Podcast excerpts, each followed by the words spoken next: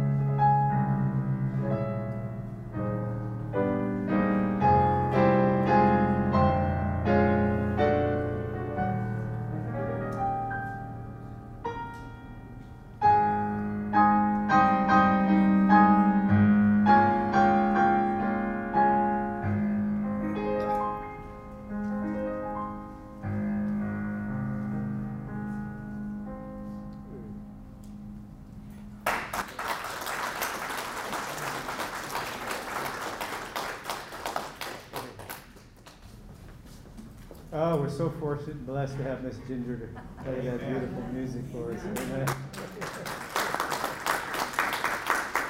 All right. Well, I'd like you to uh, turn in your Bibles this morning uh, to the Gospel of Luke. The Gospel of Luke and the fourth chapter. We've been uh, in the in the Gospel of Mark, and Mark does have uh, the event that we're going to be looking at today, but Luke actually, in his account, uh, is a little more extensive, and we're going to be looking at the message of God's love, the message of God's love, and and the uh, the Synoptic Gospels, which Matthew, Mark, uh, and Luke, they all give an account of this particular uh, event in the life of the Lord Jesus when he uh, went back home in uh, early in his ministry, and uh, as the scripture says, as his custom was, to to go to the synagogue and uh, there speak and participate in uh, in the worship service.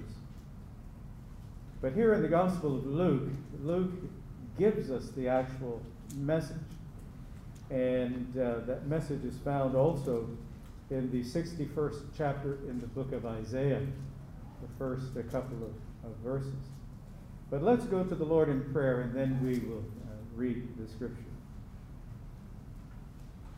Our Father in God, we come to you in the name of the Lord Jesus, and we thank you, praising you for your message of love and the messenger, the Lord Jesus Christ. And we thank you that you are the God of life, the God of hope, the God of forgiveness, of compassion and mercy, of patience and understanding, the God of reconciliation. Lord, as we look into your holy word today, we pray that you be our teacher by your Holy Spirit. Touch our hearts, our spirits, our minds, our lives. Illuminate our understanding. And then, O Father, we pray that as your children, we would respond positively, willingly, devoting our lives to sharing your message of love with lost and hurting people and with one another, fellow believers. Thank you, Lord, for this place, and thank you for what we've heard today. We thank you for Michelle and for all those who serve there at the Women's Resource Center. And we do pray, dear God, for your abundant blessing in providing them the resources that they need to continue this work and to grow,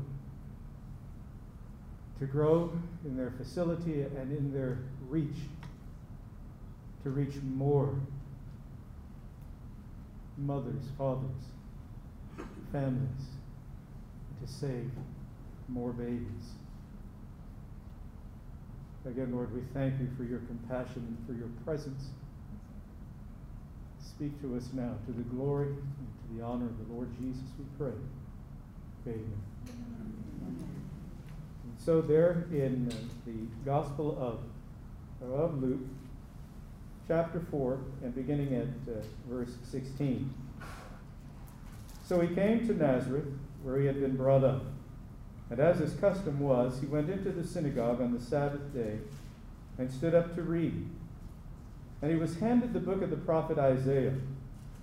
And when he had opened the book, he found the place where it was written, "The Spirit of the Lord is upon me, because he has anointed me to preach the gospel to the poor. He has sent me to heal the brokenhearted, to proclaim liberty to the captives, and recovery of sight to the blind, to set at liberty those who are oppressed, to proclaim the acceptable year of the Lord." Now we're going to end our reading here, and we'll look at the next portion in an upcoming week. But notice that in this message, the Lord Jesus Christ, as he reads from the, the book of Isaiah. Now, it was customary back in that time for two readings to occur in the synagogue services, usually one from the law and then one from the prophets. And we don't know if the um, specific section that Jesus read from was scheduled to be read that day, but nevertheless, that's where he turned. Amen. And as we mentioned, the, uh, the passage comes from the book of Isaiah, chapter sixty-one, verses one and, and two.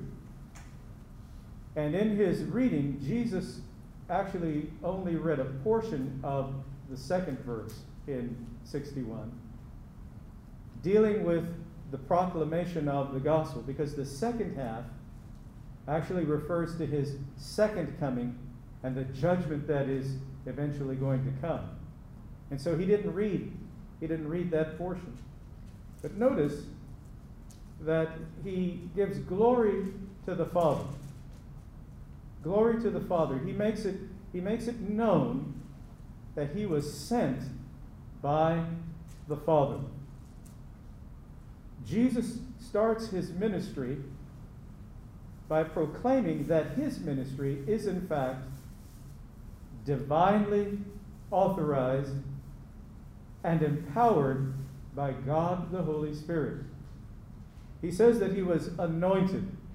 Now, you'll recall that at the baptism, John was in the, in the River Jordan baptizing people, and Jesus came to him to be baptized. And when Jesus came up out of the water, the voice of the Father from heaven, "This is my beloved Son, in whom I am well pleased." And the Bible says that the, the, the Holy Spirit came and lighted upon him in the form of a dove. Jesus was anointed and consecrated with a special purpose and mission. And we studied that mission this morning in our Sunday school hour. And let me just plug Sunday school. If you if if you're not here at nine thirty, you are missing out on a tremendous lesson every week. We studied this morning the crucifixion of our Lord and Savior, Jesus Christ. He came into the world to die upon that cross, to pay the penalty for our sin. But not just to die, but to be buried and then to be resurrected. Amen? Because his resurrection demonstrates the power of God, and God then declared all those who accept him as Savior justified, accepted, as we'll get into more here. Now he's anointed, he's consecrated, he's commissioned, and, and today we commission missionaries as they go out to serve.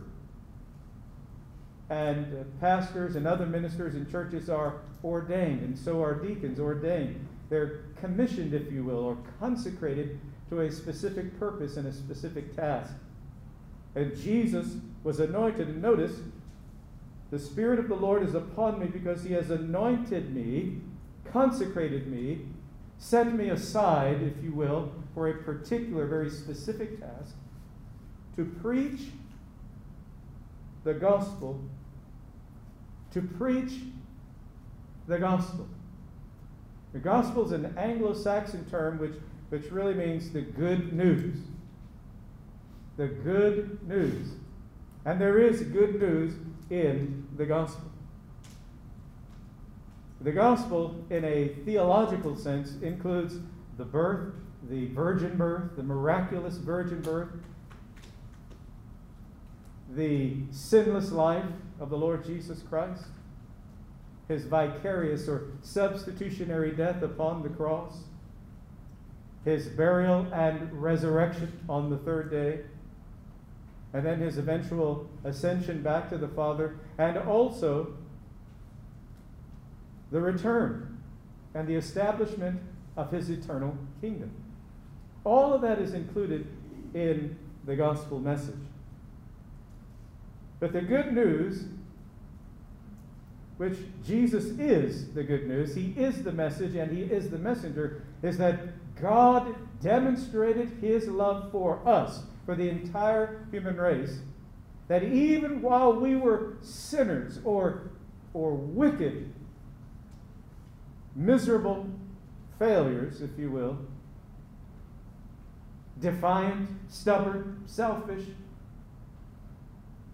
you go on and on with that list, in spite of all of that, God sent his Son because he loved us.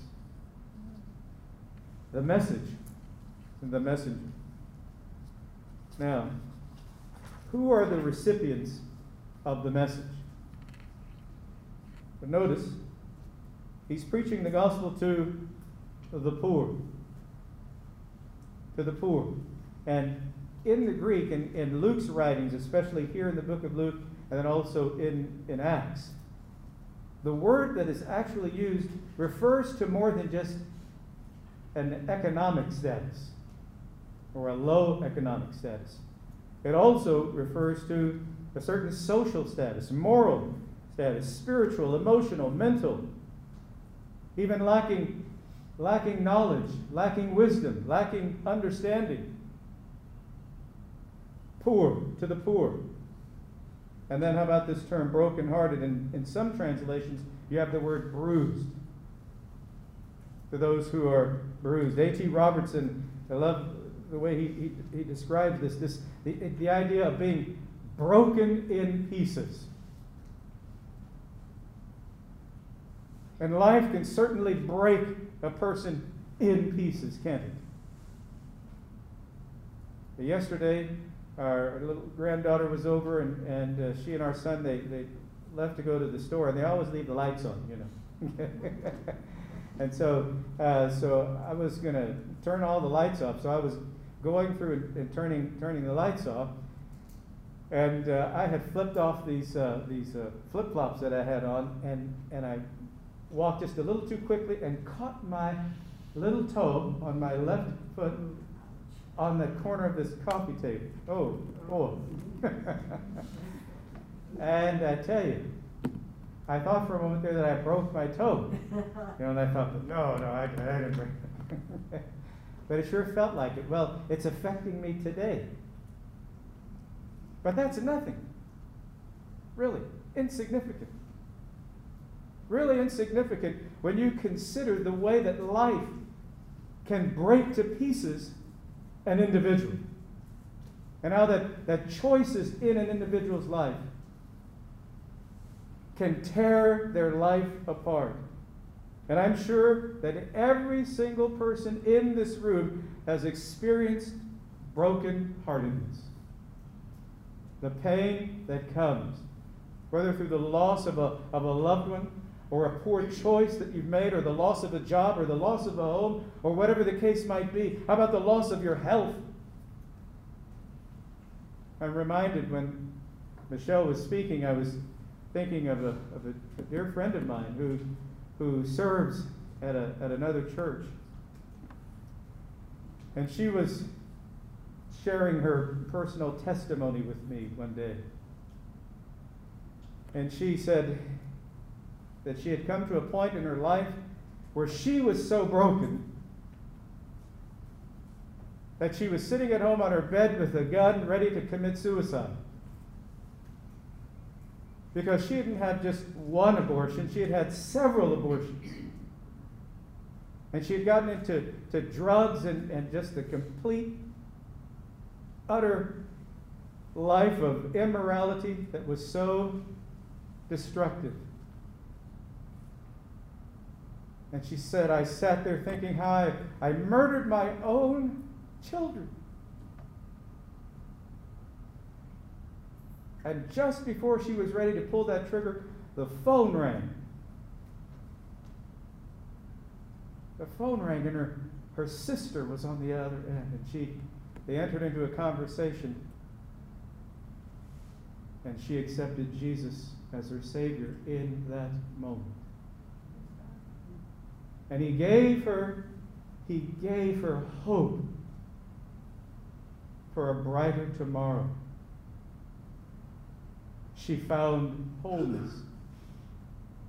And today she has a daughter and grandchildren and a husband who loves her and, and ministers in the name of the Lord. The brokenhearted, the captives. Sin destroys, it, it handcuffs it, and it costs. It always costs more than people think it will cost them. You've heard that, that saying, it will keep you longer and cost you more than you ever intended to pay. And then, of course, sin blinds a person. And, and here Jesus is talking about preaching the gospel, the healing, but the blind, and, and again, the, the reference means more than physical blindness. Most importantly, it's referring to spiritual blindness. And sin both creates and exacerbates. It makes that spiritual blindness worse. The degree. And then the oppressed. And the Bible teaches that we can be oppressed by the evil one. And he likes to do it this way. He likes to, he likes to tell you just how terrible you are. Remind you of all of your failures. The conscience, the guilt. It holds a person down, troubles them, robbing them of their joy, of their peace and, and vitality. But remember that the message of the Lord is the message of love. The message of hope, the message of joy. So what difference does the message and the messenger make in the lives of the recipients? And of course we've said that the message and the messenger are one in the same. The pauper becomes a prince and a princess. So as I, as I look out on all of you today, you are a royal family. Amen. The Bible says we are a, a royal family. Now, when I was uh, in school uh, studying, studying music and studying voice, and we would go to these master classes, et cetera, and these different people from all around the, the nation, you know, and uh, different uh, opera companies and such would speak to us. And this one lady, I remember she was, uh, she was up on the stage, and she was talking about our posture, all right? Our posture. And she said, you must remember that you are a, an opera singer. You are of a noble class. Therefore, handle yourself in that manner. I thought, eh, isn't that something? Okay. But remember that the Bible says we are, in fact, children of the King. Amen? We are a royal family. You, ladies, lovely and gorgeous and beautiful, the beautiful creation of God, made in the image of God, for both the male and the female were created in the image of God. You have tremendous potential. And you are all princesses. And all of you men, you are a prince, a prince for the Lord. The pauper becomes a prince, amen? And broken hearts are mended. They're healed. They're, they're comforted. They're made whole. God is in the business of mending broken hearts, no matter how difficult or how painful. And remember that, that our complete and total healing doesn't occur until we end up in heaven. Yes, we're forgiven here. We're completely made whole in the spiritual sense. But once this body goes into the earth, it goes into the earth to never suffer again. In heaven, the wonderful fulfillment of God's promise to us, we're never going to be sick again. We're never going to stub our toe again. Amen. We will know no pain in heaven. The captives and the oppressed are liberated. The blind are given true vision. Purpose for living. A purpose for living. God, God gives us usefulness. He makes us useful. And He'll use us in the ministry of salvation. The ministry of, of sharing His love. You know, I think of, of Samson, the strong man, Samson. Because there are those who think that, um, that you know, if, if they're an Olympic athlete, that now all of their issues and problems will be over with, because they'll have fame, fortune, victory, right? The thrill of victory, the agony of defeat. You, you've heard that. Or those who are extremely wealthy, they think that because they have enough money, all of their problems and issues can be dealt with. I heard just the other day that the billionaires, the, the Gates, they're, right? And no judgment. Right? That's between the two of them and, and, and God. But how, how, how much money does it take to hold a family together? How much money does it take to hold a, a life together? But getting back to Samson, he was, he was so powerful, yes? But this dainty little lady, Delilah, through her, through her deception and through her beauty, through her, her cunning, if you will, she deceives him, and he wakes up one day, and now his hair is shaved off, and he's been bound, and also blind. Or his eyes are burned out. Because that's what sin does. Sin blinds a person. It binds them. And then, lastly, he was banished. Because that's what sin will do if not dealt with. People will be banished eternally to hell. Now, how long will the message be proclaimed? Jesus said to preach the favorable or the acceptable year of the Lord. It's a statement that really refers to the season of grace. And we're living in the season of grace. The earthly ministry of Jesus was approximately three years. Then the ministry of the apostles lasted throughout the first century. But they're also part of, of our ministry, as of course the Lord is.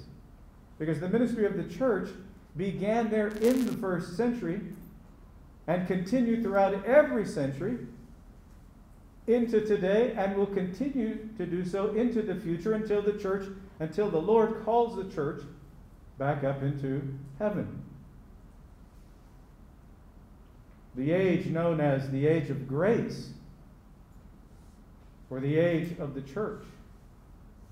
But remember that even during the tribulation time that's, that's to come, even during that period of time, people will still be getting saved. And they will still be getting saved by God's grace. Because God has always saved by grace.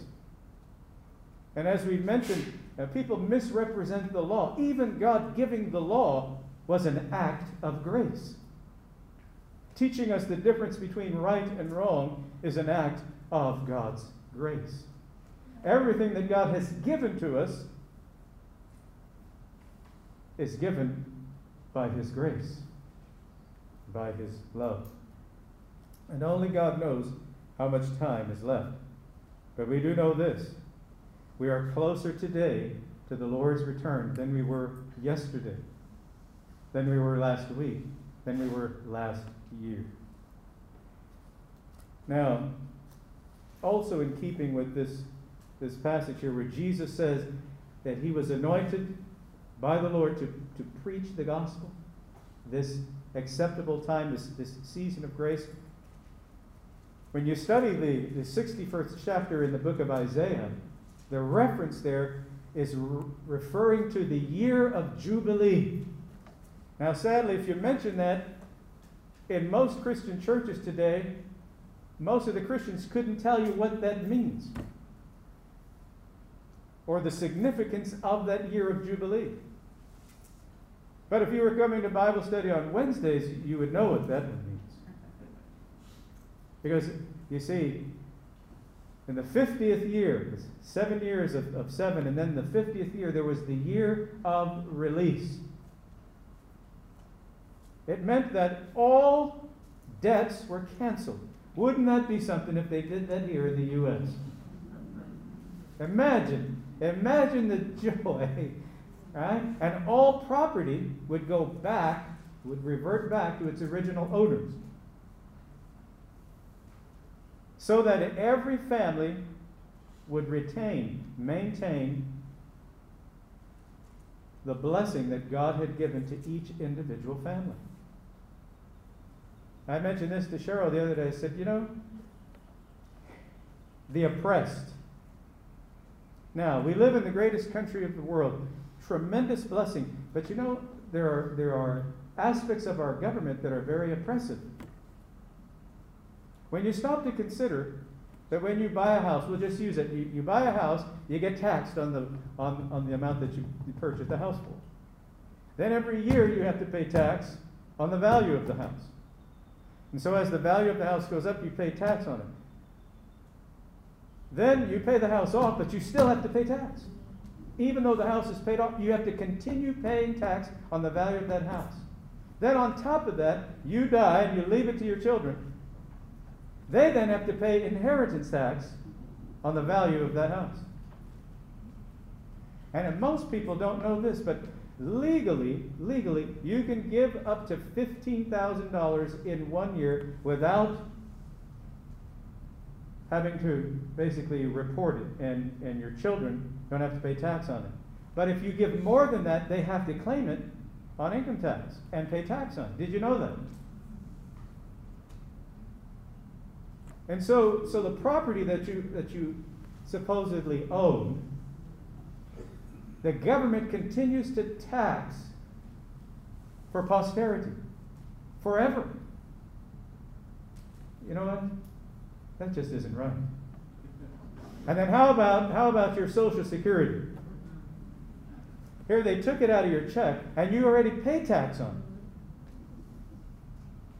it. Then when you finally get some of it back, you have to pay tax on that too. Originally, it wasn't set up that way. That's that's oppressive, but only God knows how much time is left. Amen. But that year of Jubilee, the canceling of debt, what Jesus was talking about in the gospel message, his preaching of the gospel, the canceling of our debt, because we have a debt that we cannot pay. A debt that we cannot pay. He paid the price for our sin. He went to the cross and paid it. So a question for each of us to ask as we bring our time to a close. And it's a personal question that we need to ask ourselves. What can I do to make a positive difference in the lives of others?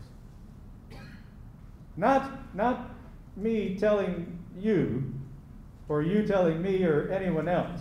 What can I do? One, ensure that you're a Christian. Ensure that you're a Christian. If not, accept him today. The Bible says today is the day of salvation. If you look up these These different passages here, I'd encourage you to do so. Over in Peter, he says, you need to make sure that you are, in fact, a believer. Don't just take it for granted. Make sure that you are a believer. And then over in Romans, right, we believe in the heart, but we, we confess with our mouth, amen, that Jesus died upon the cross, was buried, and that God brought him back to life. And then secondly, pray, pray, pray. And the book of uh, Thessalonians tells us to pray without ceasing. We can never pray too much. To continue to pray and, and then be empowered by God's Spirit. Devote yourself to the study of God's Word. Study to show thyself approved, a workman that need not to be ashamed, rightly dividing the word of truth. And then it continues in the, in the third chapter that this The, the scripture is inspired by God, profitable for doctrine, for reproof, for correction in righteousness, that we may be thoroughly furnished to all good works, and then become or continue to be a devoted and faithful disciple. And over in Second Peter, he talks about spiritual growth, being grow in the grace and in the knowledge of our Lord and Savior, Jesus. It doesn't happen by itself. It's a choice that, that's made. And lastly, share the message like this young lady did. She came and she, she shared how that the Lord changed her life. And then how she is being used of the Lord to change the lives and to transform and to touch the lives of other people with God's love. And remember this, that God is about life. Jesus came and gave his life that we might have life and not die. God cries out to the human race, why will you choose death and not life? Choose life. We're going to stand and sing the hymn of invitation. Remember that we share the message of the messenger, Jesus Christ, our Savior and Lord. The message, open my eyes that I may see. And as the Lord speaks to you, you come. You make your commitment to the Lord Jesus as we sing.